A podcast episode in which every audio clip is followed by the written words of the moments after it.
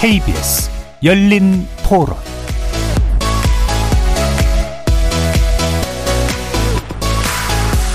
안녕하십니까. KBS 열린 토론 정준희입니다.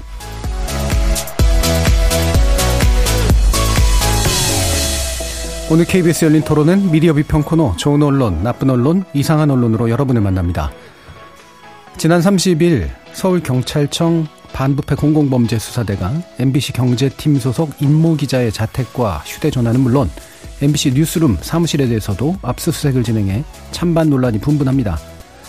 경찰에 따르면 임 기자는 한 장관의 개인정보를 메신저 프로그램을 통해 타사 기자에게 전달했다는 혐의를 받고 있는데요.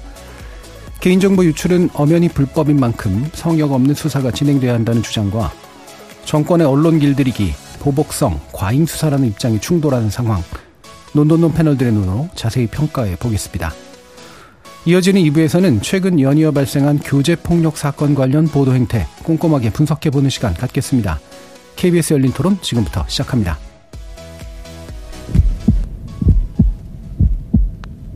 살아 있습니다.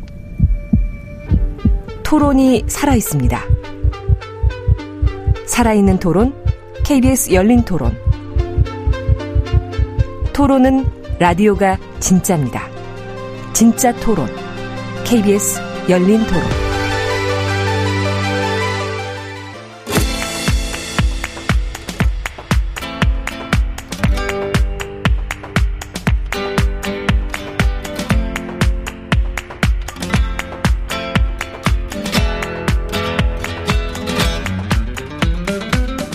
좋은 언론, 나쁜 언론, 이상한 언론?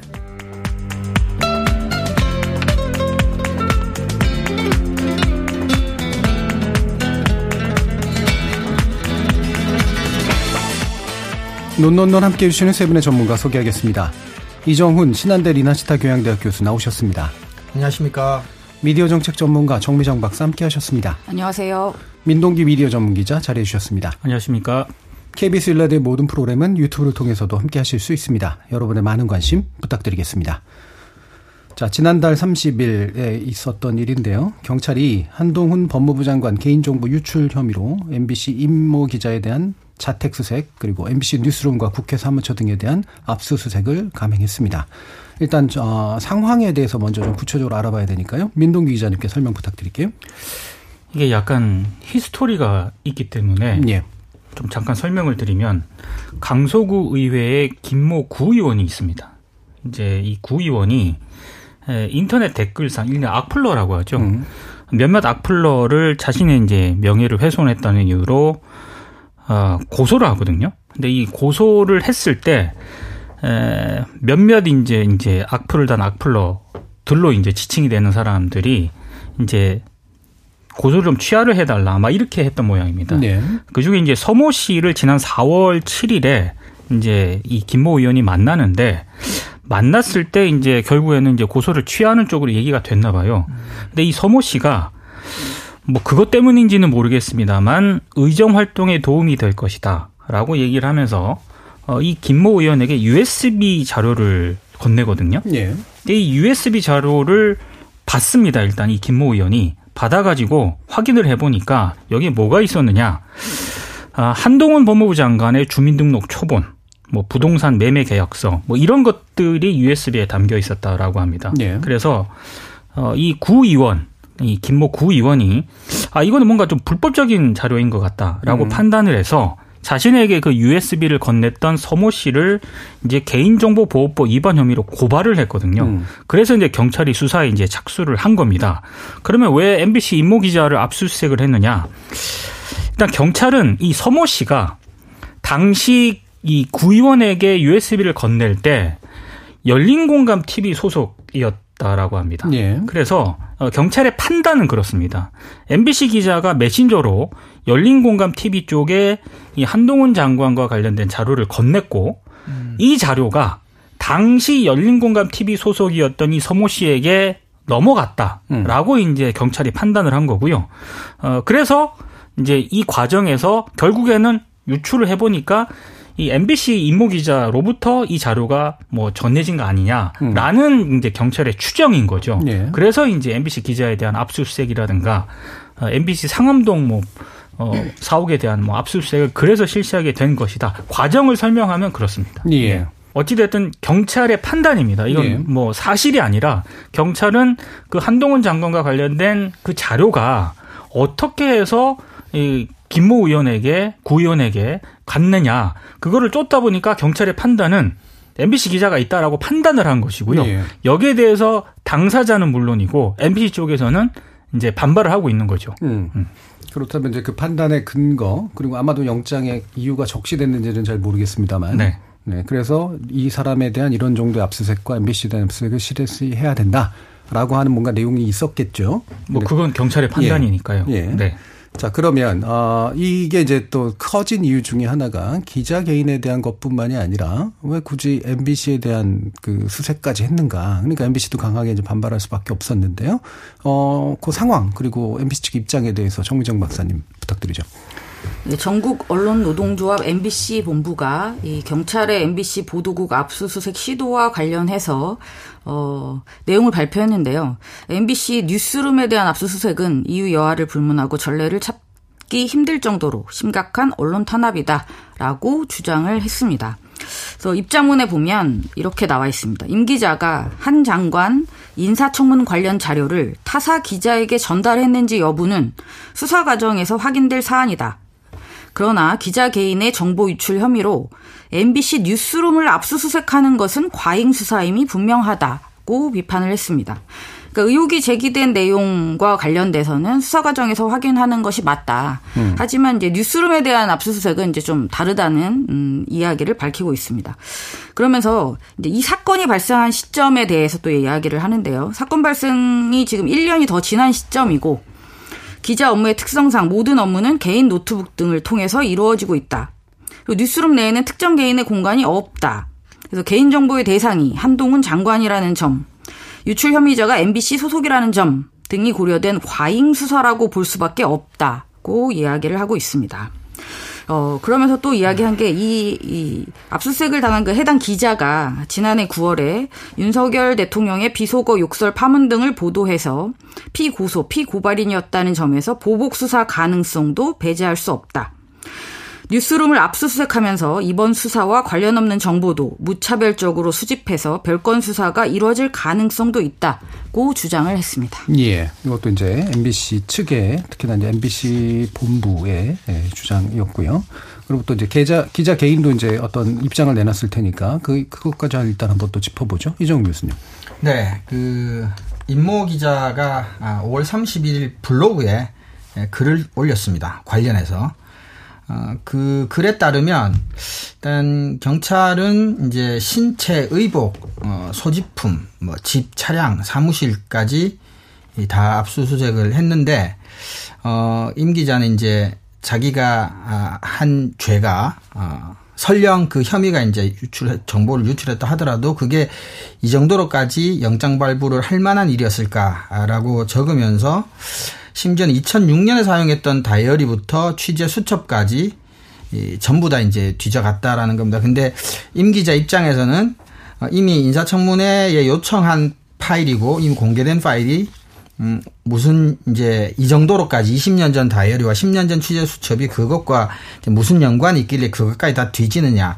아, 이렇게 이제 글을 적었고요. 심지어는 어, 뭐 일부 보도가 됐지만 어, 속옷 서랍까지 수색을 했다라고 이야기하면서 근데 이런 부분은 이제 영장에 포함되어 있지 않았다. 그래서 어 압수수색이 이제 과도하게 과잉되게 진행된 게 아니냐라는 취지의 이제 글을 올렸습니다. 그리고 어, 또 하나 흥미로운 것은 경찰이 와서 어, 임 기자의 글에 따르면 계속해서 이제 한동훈 법무장관 이야기를 했다고 합니다.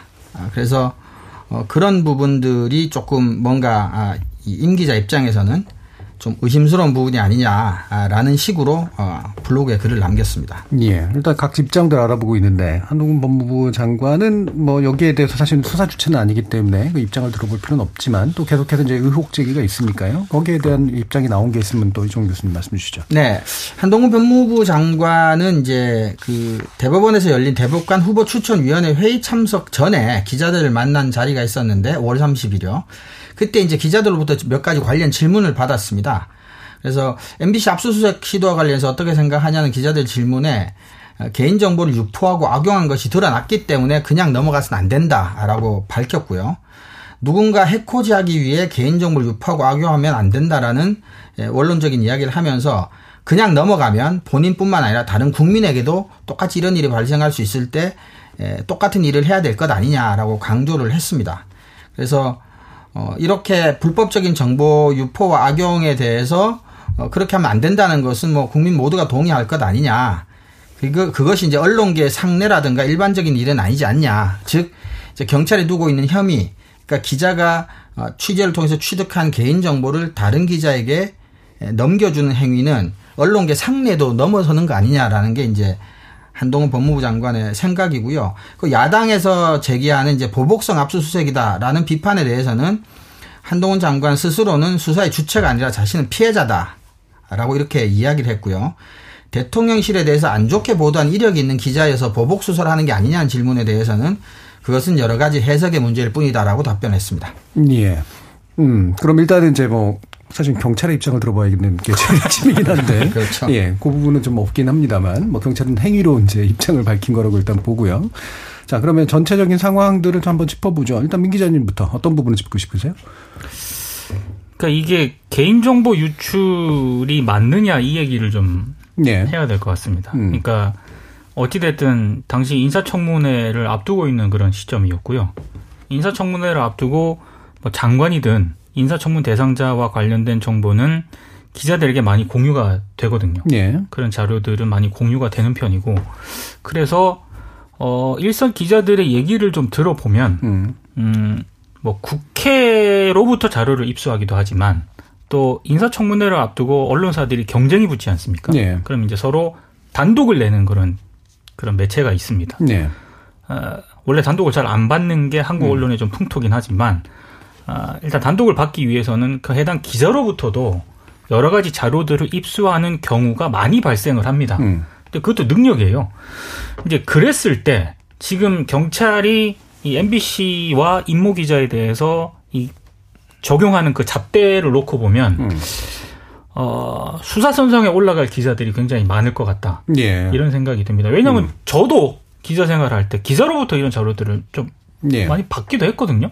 그럼 나도 문제가 되는 것인가? 음. 그러니까 음 제가 뭐 그걸 그 사람을 해코지하기 위해서 자료를 받은 거죠. 저도 기사 쓰기 위해서 예. 확인 차원에서 받은 것이기 때문에 그걸 그, 기사로 쓴 건 아니고 그걸 토대로 취재를 해서 뭔가를 그렇죠. 쓴 거죠. 예. 네. 그러니까 대부분 기자들은 어 출입처라든가 어 이런 정부의 어떤 공적 기관을 통해서 자료를 받기도 하지만 기자들 사이에 자료를 공유를 많이 하기도 하거든요. 예. 그러니까 지금 이 기준을 들이대면은 정말로 애매해진다. 그래서 개인정보 유출이라고 하는 이 잣대 자체가 대단히 어떤 자의적으로 좀 행사될 가능성이 있기 때문에 음. 기자 입장에서 언론인 입장에서 봤을 때는 조금 논란의 여지가 상당히 큰 어떤 그런 대목인 것 같습니다. 예. 사실 이게 쟁점이 좀 몇 가지가 좀 있는데 일단은 애초에 이제 경찰이 의심하고 있는 어, 개인정보 유출이 이제 나름의 근거를 가지고 있는 것이냐. 네. 그리고 그게 이제 불법적이라고 볼만한 개인정보 형태의 유출이냐. 네. 일단 요거에 대한 판단이 있어야 될 것 같고. 네.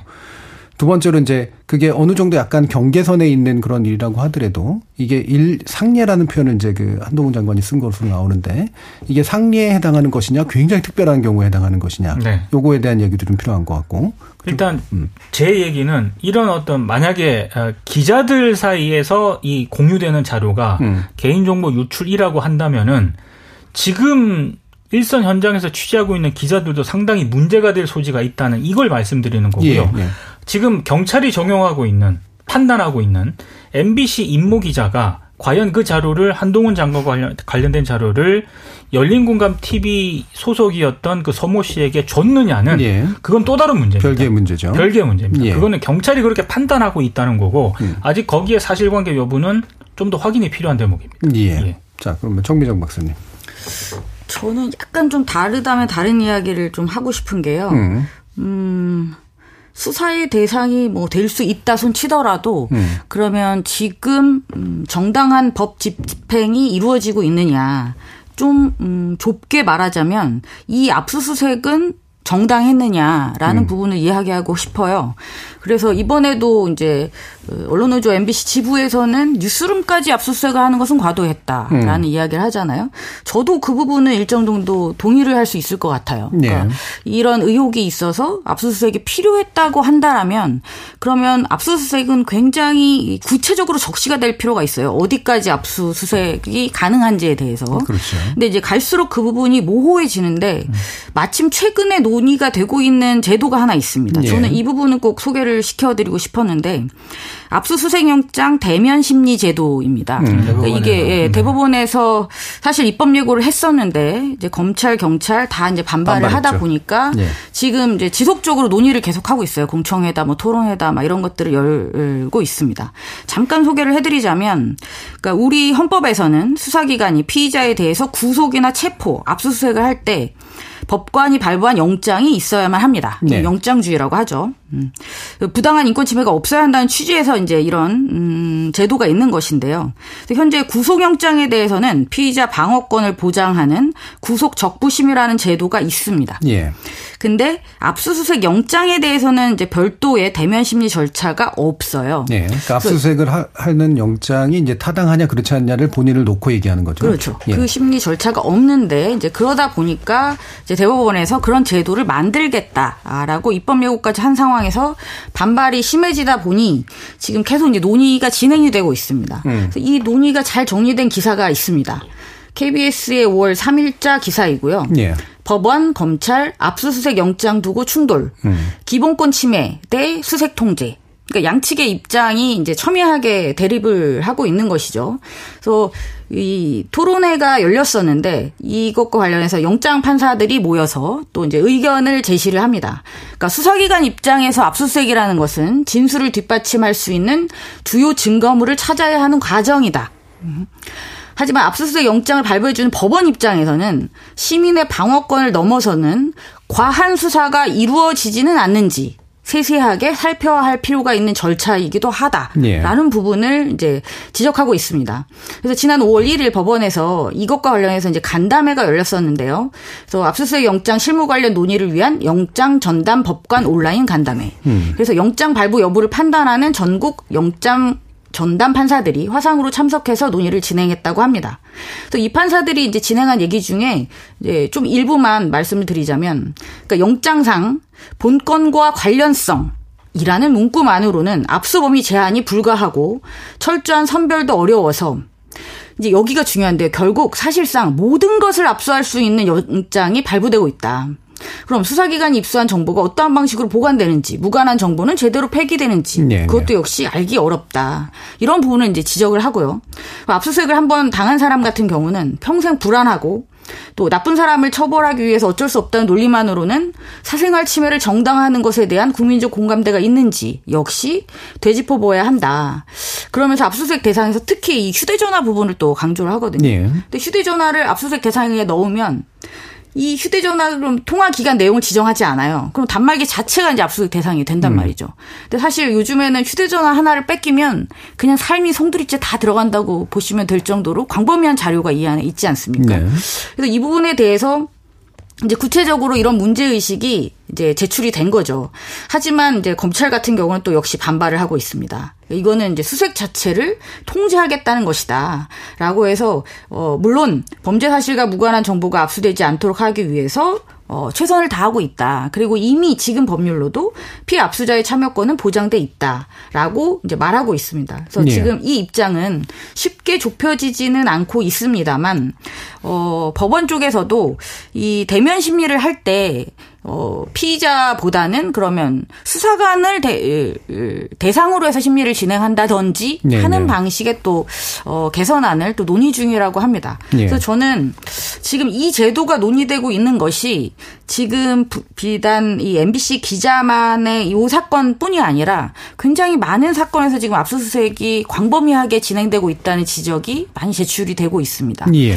여기에서 좀 반드시 이러한 문제 의식을 좀 염두에 두고 사안을 바라봐야 되지 않을까 생각이 예. 듭니다. 이게 사실은 더 근본적인 문제죠. 그러니까 이게 이제 언론 자유의 침해냐 아니냐라는 문제는 또 사실 별건이고 네.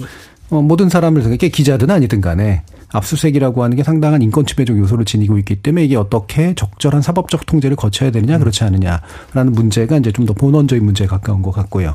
자 이종훈 교수님은.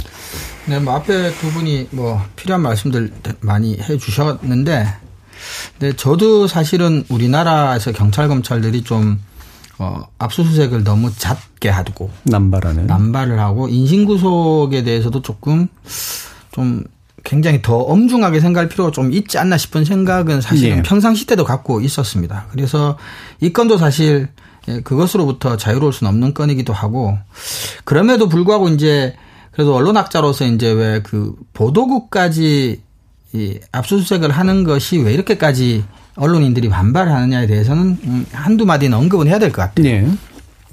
사실 언론의 자유라는 게 이제 뭐 마음대로 할 자유는 절대로 아니지만 언론의 자유라고 하는 걸 이제 헌법 차원에서 보장하고 있는 가장 중요한 이유는 그, 그 어떤 권력도 그 언론으로부터 감시받는 게 편한 권력은 어, 어, 그 권력은 없잖아요. 없죠. 그죠? 불편하고 싫은 권력이 그 감시를 회피하기 위해서 언론의 감시 기능을 위축시키려는 시도 자체가 반헌법적인 행위가 되도록 하려는 효과 그게 저는 네. 언론의 자유의 가장 큰 예, 의미라고 본질이라고 네. 봅니다.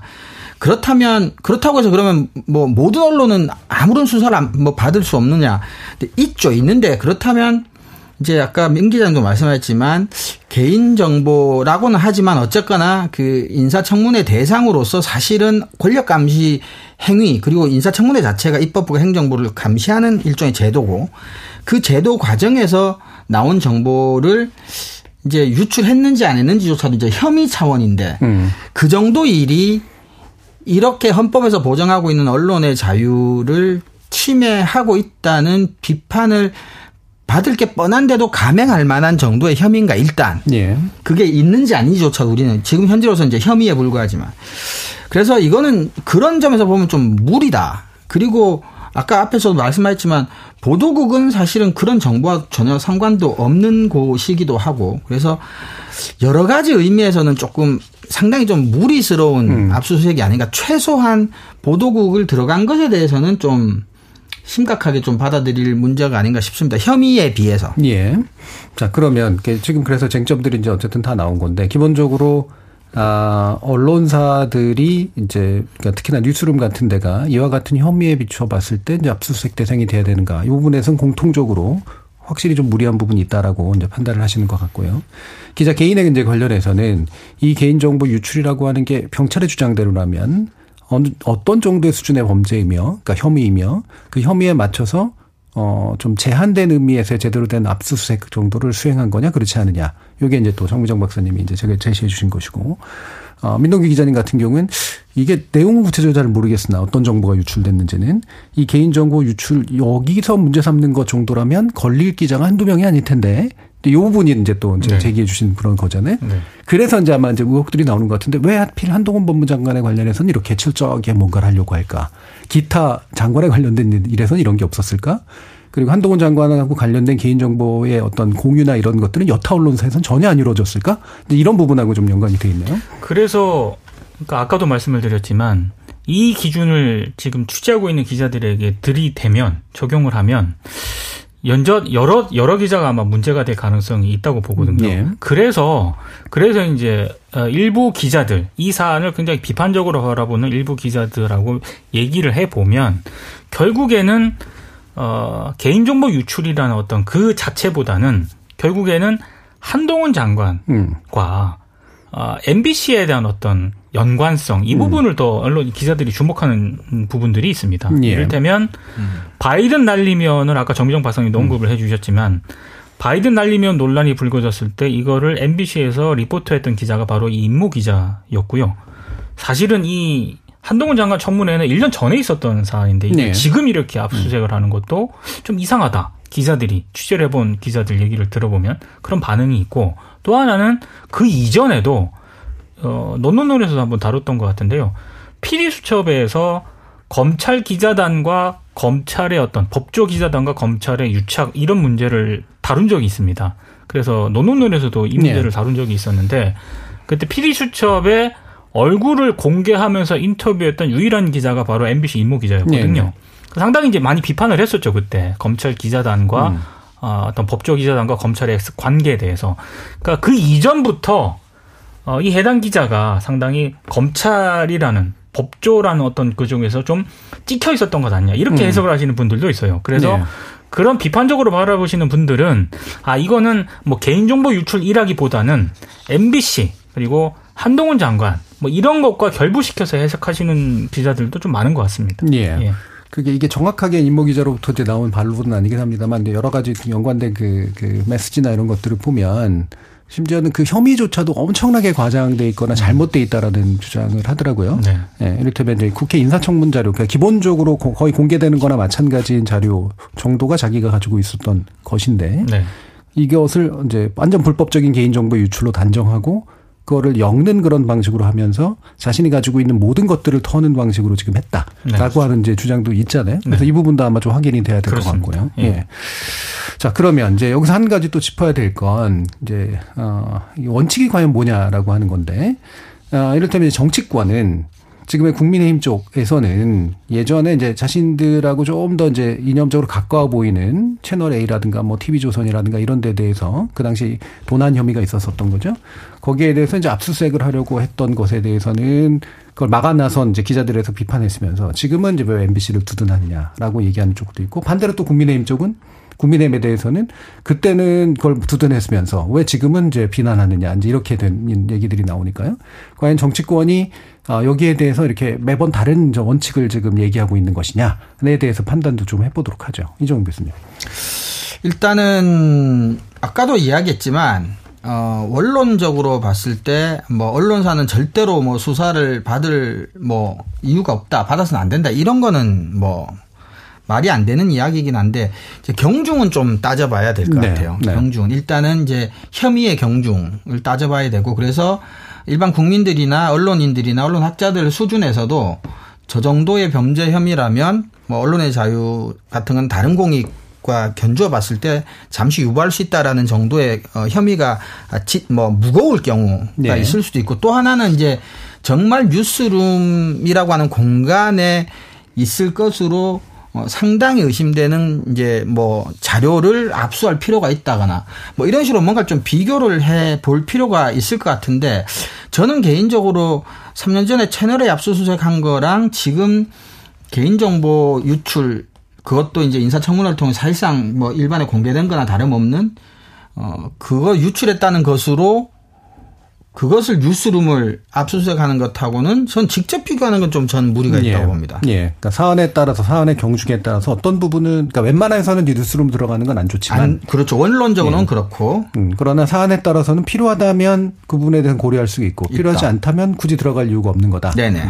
저는 기본적으로 제 생각은 압수수색은 신중해야 된다라는 음. 게제 기본 원칙이고요. 남발돼서는 안 된다는 생각을 가지고 있거든요. 근데 마찬가지로 언론사도 성역은 아니죠. 예. 필요할 때는 저는 압수수색 대상이 될 수 있다고 생각을 하는데 제가 좀 이상한 거는 언론사들이 정치권은 일단 노노이고 음. 언론사들이 뒤죽박죽이에요. 기준이. 네, 여기에 대해서 기준이 없다는 거죠. 네. 네. 왜냐하면 본인들이 압수수색을 당할 때는 언론 탄압이라고 막 기자들 음, 나와가지고 막 맞아. 맞고 이러지 않습니까? TV조선 마찬가지고 다 예. 그랬었거든요. 채널A 사태도 마찬가지였습니다. 근데 지금 이 MBC라든가 이런 압수수색을 당했을 때 조용하거든요. 음. 그러니까 기준이 본인들이 압수수색 대상을 당했을 때 언론자유 침해라고 그렇게 반발을 했다라고 한다면 다른 언론사의 압수수색 이 상황에 대해서도 당연히 목소리를 내야죠. 근데 네. 조용합니다. 예. 그러니까 저는 언론사들이 굉장히 이건 이중적이고 아, 이중적이다 못해 다중적이라고 생각을 합니다. 예. 그럼 이렇게 생각할 수 있지 않을까요? 내가 당했던 케이스는 그럴 만한 케이스가 아니었고. 그건 이제 본인의 예. 생각인 거죠. 쟤들이 당하는 건 그럴 만해서 당하는 거다. 네. 이런 입장이면 또 일관될 수도 있어서. 아, 그, 그, 그거야말로 자의적인 기준이라고 봐요, 저는. 예. 네, 우리나라 언론이 우리가 흔히 이제 뭐 전문직주의라고 이야기하는 그러니까 어, 소속사가 다르고 이해관계가 다른 다 하더라도 기자로서 직업 윤리나 기자로서의 직업적인 목적이 같다면 그것으로 생각이 같거나 의견이 같은 정도는 우리나라 기자들 사이에서는 굉장히 그 수준 낮다고 음. 봅니다. 예. 그래서 훨씬 더 자사의 이해관계나 자사의 사주나 자사의 논조가 가지는 어떤 그런 것과의 공통점 그쪽 집단들하고 오히려 더 어, 친밀하게 가까움을 느끼는 것 같아요. 그래서 이게 MBC랑 소위 말 채널 A랑 흔히 우리가 느끼는 논조의 차이만큼이나 실제 기자들도 거리감을 심리적으로 그렇게 느끼지 않나 싶을 정도로 어, 그런 예. 것 같아요. 이 건에 대해서 왜 그 여섯 개 언론 유관단 언론인 유관단체가 어, 상당히 강력한 항의 성명을 좀 냈었잖아요. 이게 예전에 그 바이든 날리면 사태 때랑 그 MBC 어, 대통령 그 전용기 탑승 배제 때 이제 냈던 거하고 유사한 그 흐름이긴 한데 그러니까 그런 기자 단체에서는 이제 어쨌든 반발은 하고 있는 거잖아요. 어, 언론사들 단위에서는 좀 다른 것 같고요. 자, 부정부정 박사님. 저는 또 그러니까 참 이게 복잡한 생각이 많이 드는데 이 언론사였기 때문에 대상이 언론 그러니까 기자였고 그다음에 언론사를 대상으로 했기 때문에 저는 그나마 이만큼 왔다고 생각하거든요. 또, 음. 또 다른 의미로. 네, 네. 이것이 이제 정당하다 부당하다를 떠나서 왜냐하면 어, 지금과 같은 이런 기조라면 압수수색을 이렇게 광범위하게 영장을 음. 아주 좁게 적, 적시하지 않고 광범위하게 쳐서 별건 수사의 의혹을 받으면서까지 이렇게 수사를 강행하는 사례가 이런 경우만 있지 않았고 굉장히 많은 경우가 있는데 어, 힘은 개인의 어떤 피의자들 같은 경우에는 이런 식으로 목소리를 낼 수조차 없다는 거죠. 네. 그래서 저는 어, 이런 이게 또 계기라면 계기가 되어서라도 음. 압수수색 영장과 관련된 대면 심리 제도에 대한 깊이 있는 논의가 정말로 필요하다는 생각이 들어요. 예. 이게 그나마 MBC 정도 되니까 물론 다른 언론사가 특별하게 받아주지 않고 굉장히 이전과는 또 다른 모습. 뭐 그때는 맞았지만 지금은 틀려. 음. 아니면 그때는 틀렸지만 지금은 맞아. 이상한 태도를 보이고 있는 것도 문제이지만 이게 그나마 메이저 언론사에 대해서 이렇게 했기 때문에 이만큼 이야기가 되는 것이지. 진짜 개별 피의자들 같은 경우에 이런 식의 목소리를 내는 것은 어, 거의 불가능에 가깝다. 그렇다면 이 제도가 가지고 있는 인권 침해적 요소에 대해서 우리는 좀 더 세밀하게 살필 필요가 있다. 그리고 이번 건이 저는 그 계기가 되었으면 좋겠습니다. 예. 사실 본질적인 문제이긴 하죠. 마지막으로 윤동 기자는.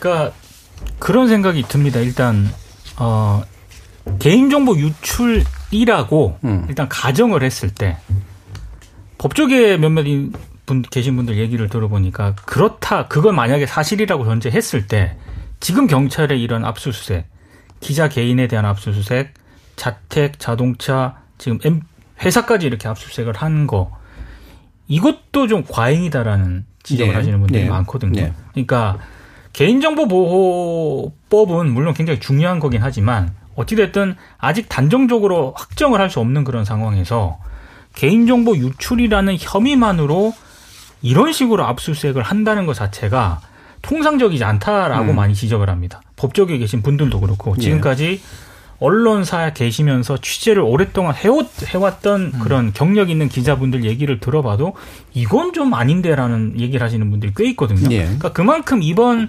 압수수색 자체가 통상적인 수준을 벗어났기 때문에 결국에는 그 통상적인 수준을 벗어나게 되면은 당연히 의도성을 따지게 되는 거고요. 음. 혹시 다른 목적이 있는 것 아니냐 이걸 따지게 될 수밖에 없다고 생각을 하거든요. 예. 그러니까 좀 어, 저는 기자들도 어, 취재 일선에서 취재라는 기자들도 어, 목소리를 좀 내야 된다라고 생각을 합니다. 예. 왜냐하면 누구보다도 이, 이 사안에 대해서는 기자들이 잘 안다고 생각을 음, 하거든요. 그렇죠. 수년 동안 인사청문회를 거쳤고 그렇게 취재를 해왔던 기자들이 예. 적지 않습니다. 음. 본인들이 어떻게 자료를 공유했는지도 아마 잘 알 거예요. 예. 그랬을 때 이 사안이 가지고 있는 이 경찰의 대응이라든가 이런 것들이 과연 온당한 것인가에 대해서는 뭐 정치적 유불리, 언론사의 어떤 태도, 음. 뭐 색깔, 노선 이런 거와는 별개로 정말로 저는 기자들이 이 사안에 대해서는 제 목소리를 좀 낼 필요가 있다. 예. 알겠습니다. 이런 생각이 좀 듭니다. 예.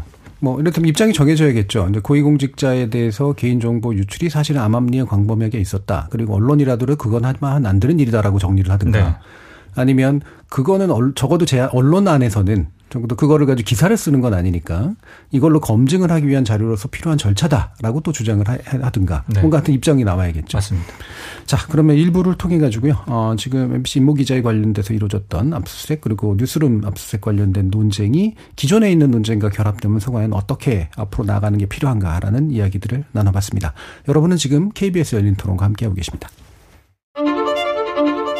토론은 치열해도 판단은 냉정하게. 복잡한 세상을 바꾸는 첫 걸음은 의외로 단순할지도 모릅니다. 평일 저녁 7시 20분. 당신을 바꾸는 질문. KBS 열린 토론 정준희입니다. KBS 열린 토론, 좋은 언론, 나쁜 언론, 이상한 언론. 2부에서는 정미정 박사, 민동기 미디어 전문 기자, 이정훈 신한대 리나시타 교양대학 교수 이렇게 세 분과 함께 어, 교제 폭력 사건, 또 심각한 경우에는 이제 교제 살인까지 이루어지는 사건이죠. 이 보도 행태 어땠는지 자세히 분석해 보는 그런 시간 갖겠습니다. 자, 어, 일단 음, 교제 폭력 예, 원래는 데이트 폭력이라는 말을 썼다가 교제 폭력이라는 말까지 이제 쓰고 있기도 한데요. 어떤 게 이제 정확한 법적 용어인가 그리고 언론에선 또 이 부분을 문제로 부각시키기 위해서는 어떻게 얘기하는 게 옳은가에 대해서 일단 먼저 얘기를 해보죠. 민동기 기자님. 원래 많은 언론들이 데이트 폭력이라는 단어를 썼고요. 예. 지금도 데이트 폭력이라는 그 단어를 사용하는 언론들이 있습니다. 검색을 해보면 데이트 폭력이 적지않게 그 쓰는 어떤 기사들이 검색이 되거든요. 근데 이 데이트 폭력이라는 이 표현에 대해서 뭐 여성계라든가 어, 언론계 일각에서는 조금 문제가 있다라는 어떤 그런 지적이 제기가 됐습니다. 왜냐하면 어찌됐든 데이트라고 하는 그 이미지 자체가 단어가 자체가 가지고 있는 어떤 그 호감이라는 게 있지 않습니까? 예. 그러니까 여기에다가 데이트 폭력이라는 단어를 이제 폭력과 붙이게 되면 그 사태의 심각성을 좀 희석시킨다.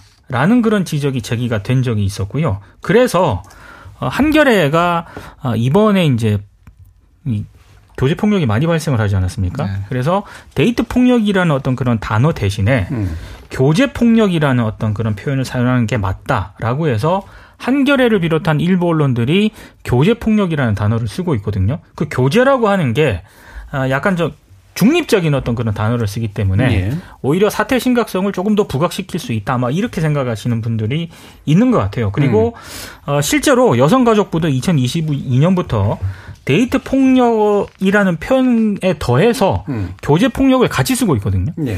그러니까 아무래도 이제 데이트 폭력이라는 것 자체가 데이트 폭력, 데이트 폭력, 그러니까 사적인 영역에서 발생하는 어떤 사적 개인 간의 어떤 그런 문제라고 인식될 네. 소지가 있기 때문에 그래서 이제 언론계 일부에서도 교제 폭력이라는 단어를 사용을 하고 있고 음. 하지만 여전히 이제 아직도 많은 언론들은 데이트 폭력이라는 단어를 좀 쓰고 있습니다. 예.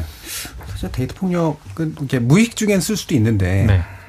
막상 생각해 보면 이게 되게 좀 이상한 말이다라고 이상한 단어죠. 아마 네. 자각하게 될 것 같은데요. 네. 예, 중립적이지도 않고. 예. 그래서 예. 미디어 오늘 같은 경우는 예. 교제 폭력보다도 음. 오히려 어, 가해자를 좀 더 뭐 부각시킬 수 있도록 예. 연인 폭력 네. 뭐 이런 표현을 쓰자는 주장도 있고 실제로 유엔이나 WHO는 partner violence 즉 이제 음. 파트너 폭력이라는 표현을 쓴다고 해요. 네. 그래서 예. 폭력의 가해자를 이제 부각시키는 명칭이 오히려 폭력이 발생하는 상황에 대한 거잖아요. 교제든 데이트든. 네. 그래서 그게 훨씬 더 낫다 이렇게 또 주장하는 또 미디어오늘 같은 경우도 있었습니다. 예. 이게 이제 말이 좀 길어져서 아마 그 생기는 문제일 텐데 이제 교제 과정 안에서 어쨌든 생길 수 있는 폭력을 얘기하는 건데 이제 이것도 교제 폭력도 그러니까 교제라는 게 폭력인가 뭐 이렇게 또 오해를 그렇죠. 수 있긴 하니까요. 음. 예. 정미정 박사님. 나쁜 보도 할까요? 예. 네. 아, 대부분이 나빴습니다. 음흠. 네. 그래서 특정한 기사 하나를 소개는 해드리겠지만 일단 이게 일종의 경향이죠. 아마 청취자들께서도 많이 보셨을 거예요. 어, 제가 뭐 하나를 읽어드리면 뭐 잘못 죄송하다. 시흥동 교재 보복 사인 30대 검찰 송치됨 혐의는 하고 이제 기사 내용이 나와요. 이런 기사는 제가 지금 읽어드린 건 파이낸셜 뉴스의 6월 1일자 기사입니다만 사실 뭐 언론사나 뭐 날짜가 이렇게 중요하진 않습니다. 왜냐하면 이런 기사들이 너무 많습니다. 맞아. 대부분이 네, 너무 많은데 기사들이 차이가 있다면 좀 짧은 기사와 좀 긴 기사들이 있습니다. 근데 특별히 이제 경중을 저는 그것도 비교할 의미는 있다고 보니까 보면은 긴 기사들이 더 나쁩니다. 어, 왜 나쁘냐면 특히 이 기사 같은 경우는 굉장히 길거든요. 그럼 이제 이 긴 기사가 서술하고 있는 내용은 그거예요. 이 살해한 그 범죄 과정이 굉장히 상세하게 서술이 돼 있습니다. 몇 시쯤 여기서 기다려서 어떻게 죽였는데 목격자가 나타나니까 뭐라고 변명을 해서 어쩌고 저쩌고 뭐 이렇게 됐다. 굉장히 구체적으로 서술이 돼 있어요. 그러니까 이건 정말 범죄 보도에서 정말 하지 말아야 돼. 하지 말라. 1번이잖아요. 이거 하지 말라고. 제일 하지 말라. 이거는 일종의 학습이에요, 학습. 맞아. 이런 거 보고 또 다른 범죄자가 또 나올 수 있을 정도로 아, 이렇게 빠져나가면 되겠구나. 라는 것을 마치 가르쳐 주는 것처럼 일종의 이게 교재처럼 그런 식으로 서술을 하고 있습니다. 교재, 교과서. 네, 네. 교과서처럼. 그리고 굉장히 긴데 그리고 그냥 끝인데 물론 마지막에 이제 구색 맞추기를 그건 되어 있습니다. 어, 경찰이 이제 폭행 신고가 있어서 피해자가 이제 폭행 신고를 해서 이, 이 범죄자를 조사를 했는데 피해자에 대한 적절한 보호 조치를 하지 않았다. 이건 문제다. 그리고 어, 단순한 연인 간의 다툼으로 판단했다. 그리고 그래서 지금 연인 간 범죄 행위에서 현행법상 적절한 피해자 보호 장치가 없다는 점도 문제다. 그러니까 이런 기사가 정말 수백 건입니다. 수백 건. 다 천편일률적으로 비슷합니다. 근데 그나마 이제 좀 다른 게 있다면 데이터를 가지고 어, 서술하는 기사들도 다수 있었어요. 뭐 어, 연인 간의 어떤 범죄, 그러니까 어, 여성을 상대로 한 범죄 몇 퍼센트가 뭐 지인으로부터 뭐 벌어진다, 아니면 가족이나 친인척이나 연인이다, 뭐 이런 데, 데이터를 가지고 서술하는 기사들도 꽤 있었습니다만 그거 역시 이제 그러다 말고 그 다음에 또 어, 많이 나오는 기사가 이렇게 큰 사건이 나면 이제 입법 문제를 제기하죠. 법적인 구멍이 있으니까 지금 발의된 법안이 계류 중이다. 뭐 이 정도를 이제 언급하고 있습니다.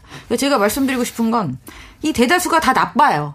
아무도 책임지지 않고 사건에 대해서는 선정적으로만 음, 보도를 하고 그다음에 이것에 대한 대안이 제가 볼 때는 분명히 법에 미비함이 있으면 그걸 메꾸는 방향으로 강제해 나가면 되거든요. 근데 그렇게 애쓰지 않으면서 맨날 큰 사고가 나면 그런 천편일률적인 일관된 태도를 계속 유지하고 있다는 거죠. 저는 언론들이 그런 모습이 가장 나쁘다라고 생각하고 한 가지 더 제가 드리고 싶은 말씀이 있습니다. 저는 이 음, 교제폭력 사건에 대한 보도들을 쭉 훑어보면서 한 가지 느낀 게 있어요. 되게 신기하다, 되게 이상한 점을 하나 느꼈는데요. 여성가족부에 대한 그 역할에 대한 지적을 하는 기사가 없어요. 네. 거의 없습니다. 물론 음. 뭐 하나도 없지는 않겠지만 거의 없습니다. 우리나라에는 어쨌든 정부 조직에 어, 여성가족부가 있습니다. 물론 이번 정부가 대통령 선거 때 공약으로 여성가족부 폐지를 내세우긴 했습니다만 그리고 장관이 취임할 때도 자기는 이 부서를 폐지할 거다라고 이야기를 했습니다만 여전히 지금도 존치되고 있잖아요. 그러면 존치되고 있으면 일은 해야죠. 뭐 폐지 뭐 이게 중요한 게 아니라 일을 해야 되는데 그러면 지금까지 지속되고 있는 여성 혐오 범죄들에 대해서 여성가족부는 무엇을 하고 있고 그럼 앞으로 무엇을 어떻게 할 것인지에 대해서 물어봄직한데 그것을 아무도 이야기하지 않는다는 게 저는 굉장히 이상하고 신기한 일이라고 생각을 했습니다. 예. 그 나쁜 보도가 이제 일반적으로 이런 유형들이 이제 다 나쁘다라고 얘기를 했는데, 어, 뭐 실제로 뭐 구체적으로 들여다보면 또 약간의 차이가 있긴 있겠습니다만, 이 내용을 어쨌든 좀 어느 정도는 알려줘야 된다라고 생각해서 한 부분, 그러니까 이게 이제 심각성을 알리기 위해서 그것과 함께 사건의 실체도 알려야 되고, 이제 근데 약간의 선정성이 들어갈 수밖에 없다. 불가피한 것이냐? 아니면 이용한 것이냐 뭐 이런 데는 판단이 좀 필요할 것 같아요. 저는 방송 뉴스를 주로 자세히 봤거든요. 예, 예. 그러니까 CCTV 영상을 또 많이 활용을 했더라고요. 이제 뭐 종편까지 가면 얘기를 많이 해야 되니까 지상파 3사를 일단 국한을 시켜서 봤을 때 KBS, MBC, SBS 둘 다 이제 CCTV 블라인드 처리를 하긴 했습니다. 그런데 제가 봤을 때 너무 선정적이었던 것 같아요. 음.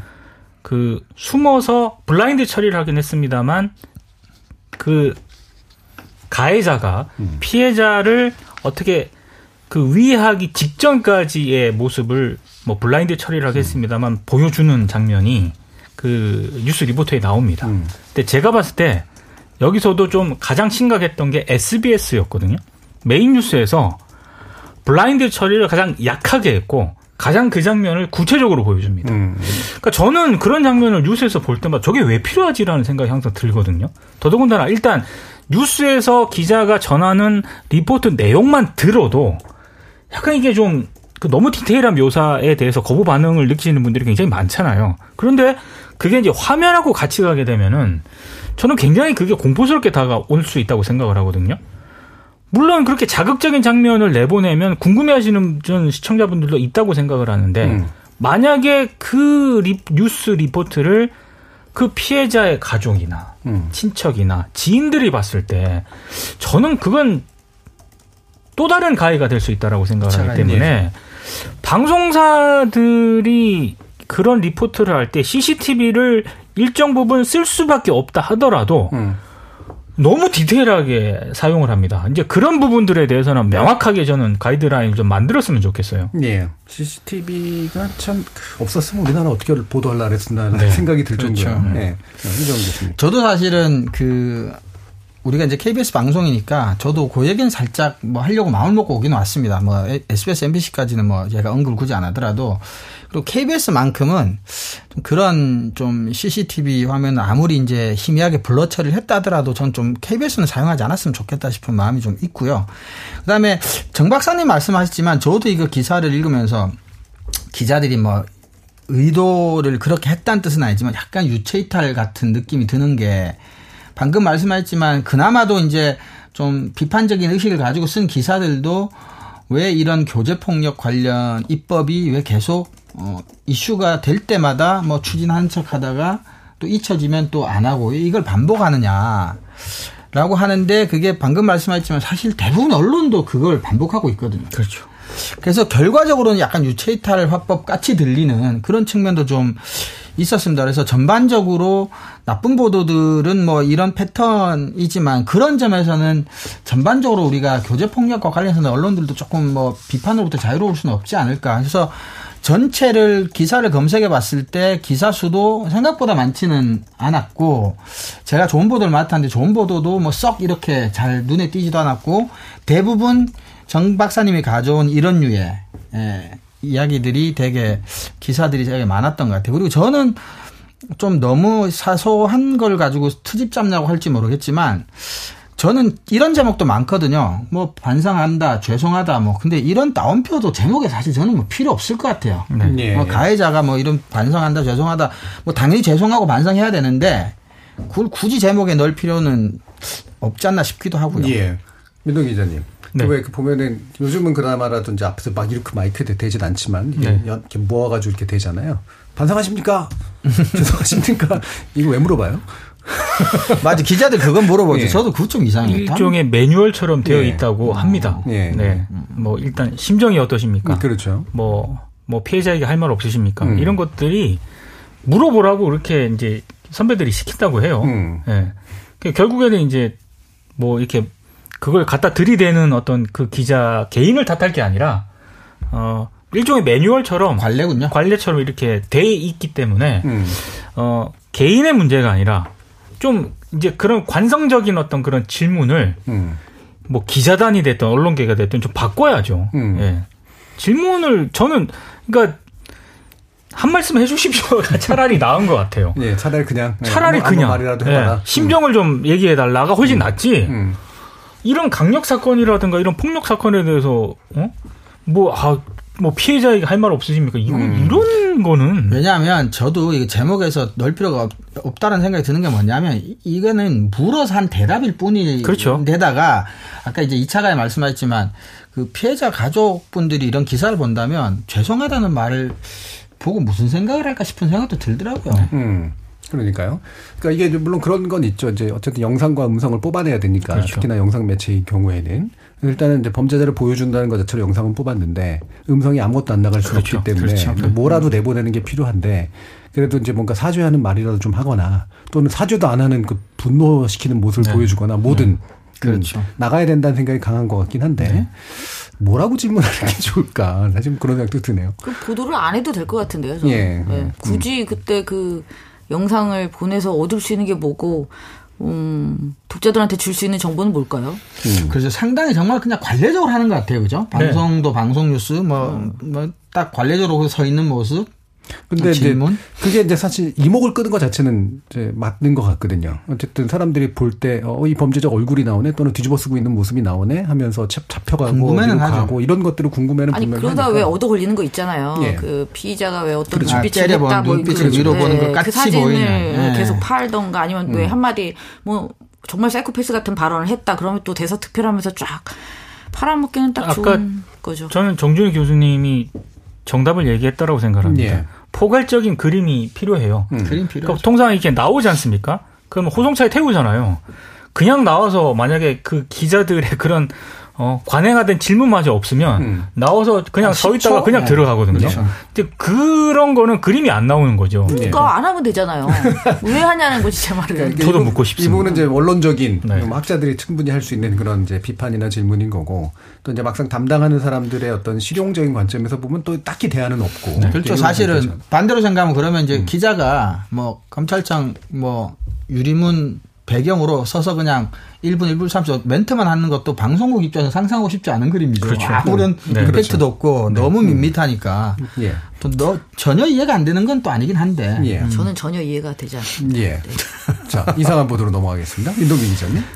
어, 가장 이상했던 사실 보, 보도가 없었기 때문에 음. 제가 이제 말로 간단히 설명을 드리면 예전에는 이런 사건이 발생하면은 언론사들이 보도할 때 키워드가 여성 혐오 범죄, 음. 뭐 이런 단어들이 계속 부분적으로 등장을 했었거든요. 근데 이번에는 그런 단어가 거의 없습니다. 음. 그게 일단 이상하고요. 어, 물론 이제 뭐 데이트 폭력이 됐든 교제 폭력이 됐든 그런 단어를 사용하긴 합니다만 그럼 이 범죄를 어떻게 바라볼 것인가? 네. 성격 규정도 예전에는 언론사들이 좀 하려고 했었고 그 이런 범죄가 증가하는 거를 어떻게 볼 것인가? 이걸 여성 혐오로 범죄로 볼 것인가? 뭐 다른 어떤 성격 규정을 할 것인가 이런 보도가 좀 있었거든요. 네. 근데 흔히 말해서 어떤 젠더와 관련된 우리 사회의 어떤 첨예한 이슈가 굉장히 불거지면서 그 보도가 아예 사라졌다라고 하는 게 음. 매우 이상하다고 일단 첫 번째로 생각을 했고 네. 제가 가져온 이제 보도와 관련해서는 사실 이거는 나쁜 이상한 보도입니다. 음. 그러니까 YTN이 5월 27일에 보도한 내용인데요. 일단 단독을 달았고요. 제목은 음. 교제 폭력 신고 피해자, 흉기 찔리고도 한동안 의식, 가해자와 대화도 이런 내용입니다. 예. 그러니까 피해 여성이 흉기에 수차례 찔리고도 한동안 의식이 있었다. 뭐 이런 거를 앵커와 음. 기자가 서로 이제 문답 형식으로 주고받는 그런 내용인데 아, 제가 좀 이걸 이상한 나쁜 보도로 가져오는 가장 큰 이유는 그 가해 자가 예. 피해 여성이 신고해서 미안하다고 자신에게 사과했고 음. 춥다고 말한 뒤에 대화가 끊겼다고 말한 것으로 알려졌다. 이 부분이 있습니다. 근데 이거는 무슨 말이야 이게? 일단 첫 번째 제가 든 생각. 예. 이게 팩트인가? 그러니까, 그러니까, 피해자의 또 주장이고 일단 아 가해자 가해자 주장이죠. 예. 아니 자기에게 칼을 이렇게 했던 사람한테 신고해서 미안하다고 사과를 했다는 거 이게 이걸 믿을 수 있나? 저는 네. 일단 이런 생각이 들었고요. 음. 이건 그럼 검증이 불가하지 않습니까? 음.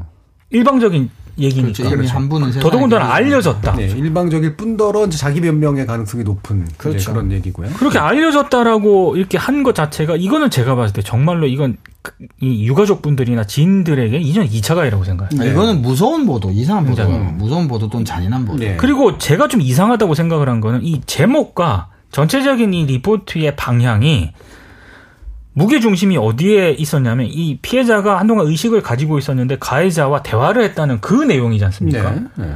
제가 만약에 이 보도 담당자였다면 아. 의식이 있었는데도 불구하고 이 가해자가 병원으로 가지 않았고, 음. 그러니까 상당히 그런 식으로 초점을 맞췄을 것 같거든요. 그나마도 네. 음. 근데 이 리포트를 보면은 굉장히 이상합니다. 아까 음. 얘기한 어떤 그런 진술, 제가 봤을 때 검증되지 않은 진술을 리포트에 넣고, 그리고 뒤에 뭐 범행 이후에 피해 여성을 차량에 태워 자신의 주거지 인근 도주하다가 경찰에 검거됐다. 이런 이런 식으로 이제 진행이 되거든요. 그리고 나중에 뭐 경찰에 구속영장을 청구할 계획 이렇게 끝나는데 음. 제가 이 리포트를 이상한 나쁜 보도로 생각한 이유는 도대체 이 리포트를 통해서 YTN은 뭘 보여주려고 했던 걸까? 네. 라는 생각을 할 수밖에 없는 겁니다. 예. 아니 이걸 단독으로도 달고 나왔으면 네. 이걸 또 게다가 그, 그 어떤 스크린에서 앵커하고 얘기하면서 이런 식으로 네. 진행을 했다는 얘기잖아요. 네. 편집부가 작동을 하는 게 맞나? 저는 이게 상당히 네. 위험한 정말 나쁜 이상한 보도입니다. 이건. 이게 사실은 그 이후에 이제 단독을 달았지만 피해자 흉기 찔리고 한동안 의식이 있었다라는 제목의 기사들은 꽤 이제 따라 나오는데 사실은 아 근데 이거는 이제 현장에서 이렇게 앵커랑 기자가 스튜디오에서 이제 얘기를 하면서까지 그렇게 다룰 만한 소재는 결코 아닌 것 같아요. 예. 이거는 선정성도 굉장히 아, 이거 스튜디오가 아니고 음. 앵커가 스튜디오에 있고 현장으로 취재 기자를 아, 연결하면서 네. 이제 서로 문답을 주고받는 네, 과정이었거든요. 네. 음. 단독이어야만 하네요. 나쁜 의미에서 이런 음. 보도는 뭐 하나여도 그러니까 이런 게 이제 단독을 달고 어쨌든 접수가 됐을 테고 그 기, 내용을 가지고 이제 앵커한테 멘트가 이제 들어가면서 그렇죠. 물어보라고 얘기를 했을 테고 네. 답이 이제 주고받는 형식으로 했다는 얘기인데 네. 저의 제가 앵커라면 이거 입에 못 올렸을 것 네. 같은데. 그러니까요. 네. 그러니까요. 이건 음. 이건 잔혹한 보도 또는 무서운 보도 같습니다. 그러니까 음. 기자가 아무리 현장에서 그걸 내용을 전했다 하더라도 음. 이건 일방적인 얘기이지 않습니까? 예. 그러면 저는 그 기자가 리포트 안 해야 된다고 생각하거든요. 음. 특히 가해자의 일방적 주장을 언론이 중립적이라는 방식으로 뭔가 세상에 스피커 역할을 해주는 건 저는 굉장히 신중하고 조심스러워요. 굉장히 조심해야죠. 네. 가해자의 진술은 특히나 이제 상당히 네네. 걸러서 이제 나와야 네. 되는 것들이기 때문에. 그래서 이상하게 나쁜데 나쁘게 이상하기도 하고 예. 그러니까 왜 이런 식으로 판단을 했을까? 좀 이게 또 유력 보도 채널인데 왜 이랬을까라고 하는 그런 생각이 분명히 드네요. 예. 정미정 박사님. 뭐 갈수록 이 이걸 음. 뭐라고 해야 돼? 공감, 감수성 뭐라고 음. 표현해야 될지 모르겠지만 그런 게 전혀 뭐 없어지는 것 같다는 생각이 들어요. 네. 그리고 이, 이 기사를 만약에 문제 삼는다면 뭘 문제 삼을 수 있을까요? 지금 제도적으로. 사실이 아니다? 객관성?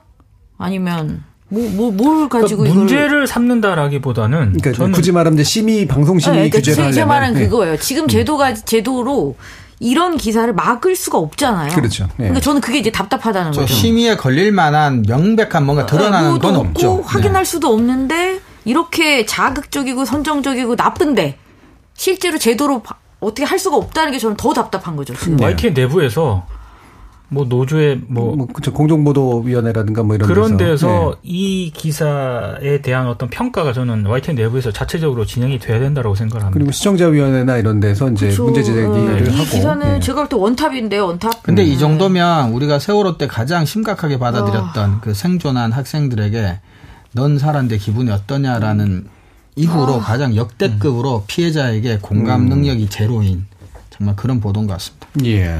어, 정정 박사님께서 찾아오신 나쁜 보도를 외로 뒤에서 음. 눌러버리는 이상한 네. 보도였기 때문에. 안 되네, 예. 정말. 그렇죠. 이상 물론 이상한 부분이 있으니까 이거 도대체 왜 한 걸까라는 그렇죠. 의도는 너무 네. 진짜 이상해요. 정말 네. 도무지 그리고 그 결과는 여전히 굉장히 나쁜 네, 음, 그런 보도, 보도 유형인데 아까 이제 감수성 얘기하셨습니다만 교제 폭력 아까 또 그 보도가 거의 또 없어지고 있다는 얘기를 하셨잖아요.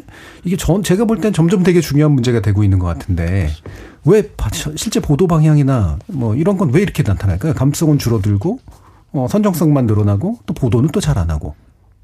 일단 저는 전반적으로 음. 우리나라가 가지고 있는 공사 구분이 좀 바람직하지 않은 부분이 있는 것 같아요.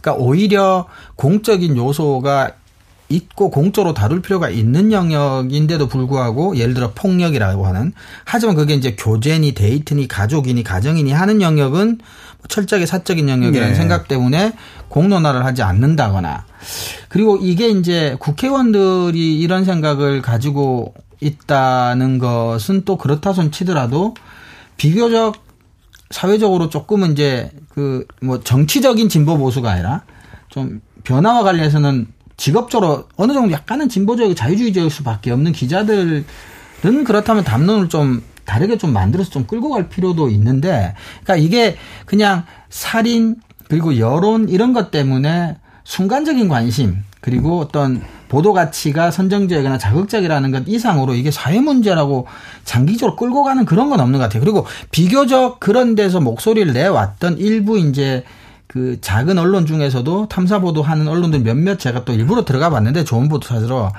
근데 여러 가지를 하고 학폭 같은 것만 해도 장기 기획이 있던데 또 이런 데이트 폭력이나 교제 폭력 같은 경우는 또 그 어떤 언론도 장기적으로 또 쳐다보고 있지 않더라고요. 주로 예. 언론들도. 그냥 제가 짐작하기에는 이제 이런 정도인데 아, 그러니까 뭐 교제 폭력은 어쩔 수 없다라든가 뭐 이런 식의 생각이라기보다는 이게 뭐 일단 일정수의 어떤 안 좋은 비, 안 좋은 사람들이 일정수의 비율로 이런 일들이 일어나기는 할 텐데 음. 어차피 가까운 데서 일어나는 일이니까 그러면 그게 어 이를테면 예방이나 가능한 영역이냐 그다음에 처벌을 하더라도 이걸 딱히 더 막 심하게 처벌할 어떤 여지가 있느냐. 그냥 결과가 결과적으로는 약간 자극적이어서 그렇지 늘상 일어나는 살인이나 폭력의 범주하고는 사실 별개가 아닌 게 아니냐. 라고 생각하는 경향이 없지 않은가. 있지 않은가. 뭐 이런 정도의 짐작이거든요. 아, 저는 그것도 굉장히 중요한 것 같은 게요. 사실은 이게 이제 다른 일반적인 살인이나 폭력하고 같이 생각하면 안 되는 가장 크고 유일한 음. 이유가 가는 사람이고 가까운 사람이라는 거예요. 네. 그죠. 그래서 발생하면 이제 적절한 격리나 보호 조치가 이제 신속하게 이루어져야 되는데 경찰은 그것이 이제 제도나 법 없이 함부로 인신을 뭐 이렇게 일종의 그것도 구속 아닌 구속이니까 네. 강제로 어떻게 조, 조치를 취해야 되니까 그래서 보통 이제 이러잖아요. 뭐 영화에서도 뭐 사랑해서 그랬다라든가 음. 뭐 아니 내가 아까는 후회한다 다시는 그러지 않겠다 뭐 이런 문제로 그게 이제 해결이거나 약화됐다고 생각 하는 것 자체부터 이 문제가 심각해지는 것 아닌가. 그래서 빨리 입법을 하긴 해야 될 것 같더라고요. 네. 그러니까 굳이 네. 음, 말씀하세요. 아니, 그러니까 정치적으로 이것은 대립될 이유도 별로 없어 보이거든요. 맞아요. 이 관련한 입법. 네, 좌우 문제도 아니고. 그럼 빨리 진행할 수 있도록 어떻게 어디서든 간에 저는 강제를 해야 된다고 보고. 음. 그래서 저는 여성가족부가 지금 그렇게 가만히 있으면 안 된다고 생각하는 것이고. 그다음 기자들도 그 쓸데없이 가서 그 카메라 들고 그렇게 할 거 아니라 가야 될 곳이 어디인지가 지금 명확하잖아요. 여가부를 갖고 국회를 가야죠. 뭐 어떻게든 끌어내야죠. 어떻게 국민들이 죽고 있는데 어떻게 이렇게 이게 저는 이해할 수가 없는 게 저희가 앞단에서 말한 그런 사안은 그렇게 전방위적으로 그 많은 수사팀이 붙어서 압수수색부터 그렇게 하잖아요.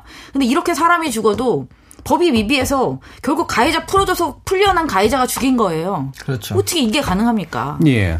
그러니까 이게 이제 몇 가지 사례를 보면은 약간 이, 어, 이 어색, 어색하고 이상함이 드러나거든요. 이를테면은 존속 사례는 훨씬 더 심하게 처벌을 하잖아요. 그렇죠. 맞아요. 가중 처벌 받죠. 근데 이제 거꾸로 이제 부모가 아이들을 체벌하거나 뭐 학대하는 건 사실은 되게 있는 일 중에 하나라고 이제 생각을 하잖아요. 그렇죠.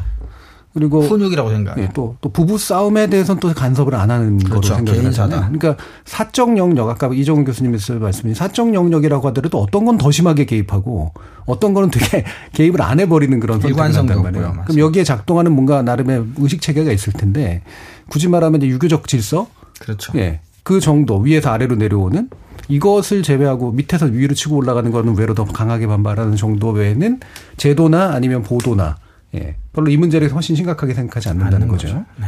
근데 중요한 건 가까운 사이에서 일어나는 폭력이기 때문에 더 가능성도 높고 더 심하게 그래서 심각하게 바라봐야 그렇죠. 된다. 그렇죠. 처벌도 더 심하게 해야 된다. 사실 이 그렇죠. 부분일 거 아니겠습니까? 맞습니다. 그러니까 영국 같은 경우를 제가 보니까 2012년에 가정폭력 이걸 딱 정의를 하는데 네. 굉장히 우리보다는 포괄적으로 정의를 하더라고요. 이를테면 어 어지간한 거는 다 이제 적용 대상입니다. 이렇게 돼 있더라고요.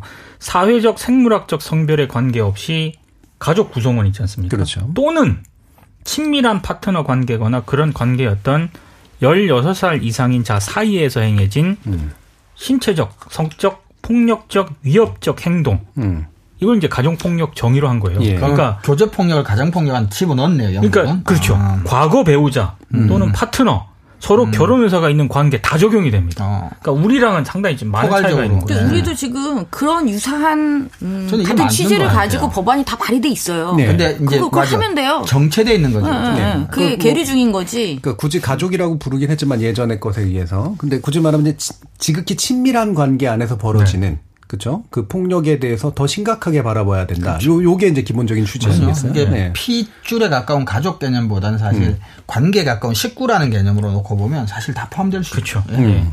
자, 그런 의미에서 이제 뭔가 좀 괜찮은 보도가 있었는지 이정 교수님 좀 말씀 주시죠. 네, 그 뭐 늘 우리가 겪는 고충이지만 이렇게 그 저는 사실 정말 있었으면 좋겠다는 기대를 갖고 찼거든요. 그래서 제가 좋은 얘기도 많이 해드리고 싶고 그런데 아주 좋다고 할 만한 보도는 사실 이번에도 뭐 찾기는 어려웠지만 그럼에도 불구하고 우리가 지금 이제 했던 이야기들, 그러니까 필요한 조치들 어, 이런 것들을 좀 신속하게 좀 빨리 해줬으면 좋겠다라고 어, 하는 보도 정도는 그래도 어, 기본적으로는 필요한 보도가 아니었나 음, 싶어서 음, 예. 그런 보도가 사실 어, 제가 갖고 온 보도만 있었던 건 아닌데 사실상 저는 이제 경향신문 기사를 세 개를 가지고 왔는데 그 음. 이유는 어, 경향신문이 제가 전체를 찾아본 거에 안에서는 경향신문이 그래도 가장 많이 가장 지속적으로 일관된 목소리를 좀 내고 있었고 접근하는 어, 관점이 그래도 괜찮아 보여서 음. 어, 경향신문을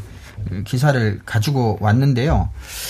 어, 세 개인데 뭐 자세하게는 길게 얘기할 것까지는 없을 것 같고요. 하나는 뭐냐면 이제 제목이 교제 폭력 터지면 반짝 발의 관심 시들면 후순위 입법 흐지부지라고 해서 젠더 폭력 이제 교제 폭력 포함한 젠더 폭력의 입법 공백이 왜 개선되지 않는지에 대한 조금 이제 긴 문제 제기를 하면서 비판하는 요런 기사 하나 가지고 왔고요. 또 하나는 요거는 이제 플랫이라고 경향신문의 뉴스레터 중에 여성 서사 관련된 전문제 그 뉴스 레터 종류가 하나가 이제 플랫이라는 게 있는데 거기에 실린 기사인데요. 제목이 이제 여성은 또 죽었고 젠더 폭력 입법은 멈춰 있다. 요것도 이제 비슷한 문제 의식을 이제 가지고 쓴 기사입니다. 왜 상임위 단계에서 항상 스톱이 되느냐. 예, 그리고 이게 또 단순히 법 문제가 아니라 사회구조적인 문제의식, 우리가 지금 얘기했던 특히 이제 정 교수님도 말씀하셨던 그런 우리나라 특유의 문화나 사회구조적인 문제 이런 인식이 없이는 사실 계속해서 어 대풀이 될 수밖에 없는 한계가 있지 않냐라고 지적을 하는 기사였고요. 예. 또 하나의 제목은 이제 신변 위험성 낮음, 연인은 정상 가족 아님, 비정상 대응이 부른 교제 살인이란 제목에 요거는 이제 뭐 제도적인 것도 있지만 우리가 마지막에 얘기했던 이제 가족의 개념이라든지 뭐 교제를 바라보는 관점이나 이런 문화적인 우리나라에서 좀 고쳐야 될 부분들 새롭게 변화가 필요한 부분들에 대한 지적. 그래서 특히 이제 우리가 좁은 의에서 말하는 가족의 개념을 조금 더 확대시킬 필요가 있다. 우리 민 기자님 영국 사례 말씀해 주셨지만 예. 그런 부분에 대한 이제 문제 의식을 전문가의 입을 빌어 지적하는 그런 보도였습니다. 음. 요 앞에 그러니까 신변위원성 낮음, 연인은 정상가족 아님 이게 이제 기성의 판단이라는 거죠. 네네네. 수사기관이라든가 요런 정치권이나 기성 관련 요런 비정상 대응이 부른 교제 살인이다라고 음. 이제 예. 지적을 하고 있습니다. 예전에 저희 열린 토론에서 보신 적도 있는 오마이뉴스 그 특별 취재팀이 네. 교제 살인에 관련해서 판결문 분석해가지고 음. 예, 쓴 기사가 이제 있었는데 그게 굉장히 잘 쓴 기사였었거든요. 그런 것과 되게 유사한 범주 안에서 이제 좋은 보도들이 좀 일부 나와 있었던 게 있네요. 네. 자, 그럼 정민정 박사님, 이게 아까 이미 다 나왔다 그랬잖아요. 예, 네. 어떻게 하면 됩니까? 어.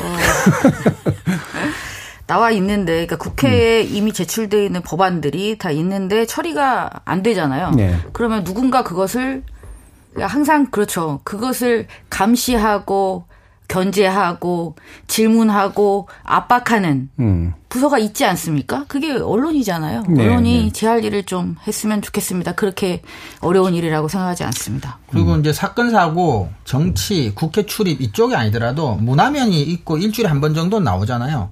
그런 데서 우리가 지금 나왔던 이런 가족이라든지 뭐 관계라든지 또는 젠더 문제라든지 이런 것들에 대한 좀 바뀔 필요가 있는 시대를 반영하는 이런 담론들도 좀 장기적으로 조금 조금씩 언론들이 좀 환기를 시키고 좀 지속적으로 가져가는 노력은 또 어, 입법에 대한 요구 노력과 함께 병행해서 또 장기적으로 또 추진해야 될 문제도 아닌가 싶기도 합니다. 예. 자, 이제 마무리할 시간인데요. 어, 우리 논논논 코너에 지난 3년간 처음부터 같이 해주신 분인데 정무장 박사님이 개인 사정으로 다음 다다음 주부터는 이제 함께 하시지 못하게 됐어요. 어, 인사 말씀을 좀 주셨으면 좋겠네요. 네, 짧게 하겠습니다. Good night and good luck. 영화 제목 아닙니까? 자, 오늘 논논논 코너 이 정도로 마무리하도록 하겠습니다. 아, 함께 해주신 세 분, 민동기 미디어 전문기자, 신한대 리나시타 교양대학 이정훈 교수, 그리고 정미정 박사님 모두 수고하셨습니다. 감사합니다. 감사합니다. 감사합니다.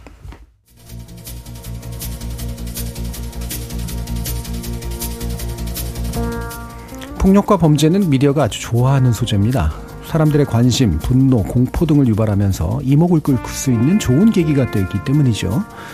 게다가 마치 부정의를 고발하고 응징하는 대리인인 것처럼 또 굴 수 있으니 더 좋죠. 그래서 묻습니다. 이런 식으로 미디어가 꽉 먹고 알 먹고 하는 게 정말 우리한테도 좋은 일일까요? 저는 다음 주 월요일 저녁 7시 20분에 다시 찾아뵙겠습니다. 지금까지 KBS 열린 토론 정준이었습니다.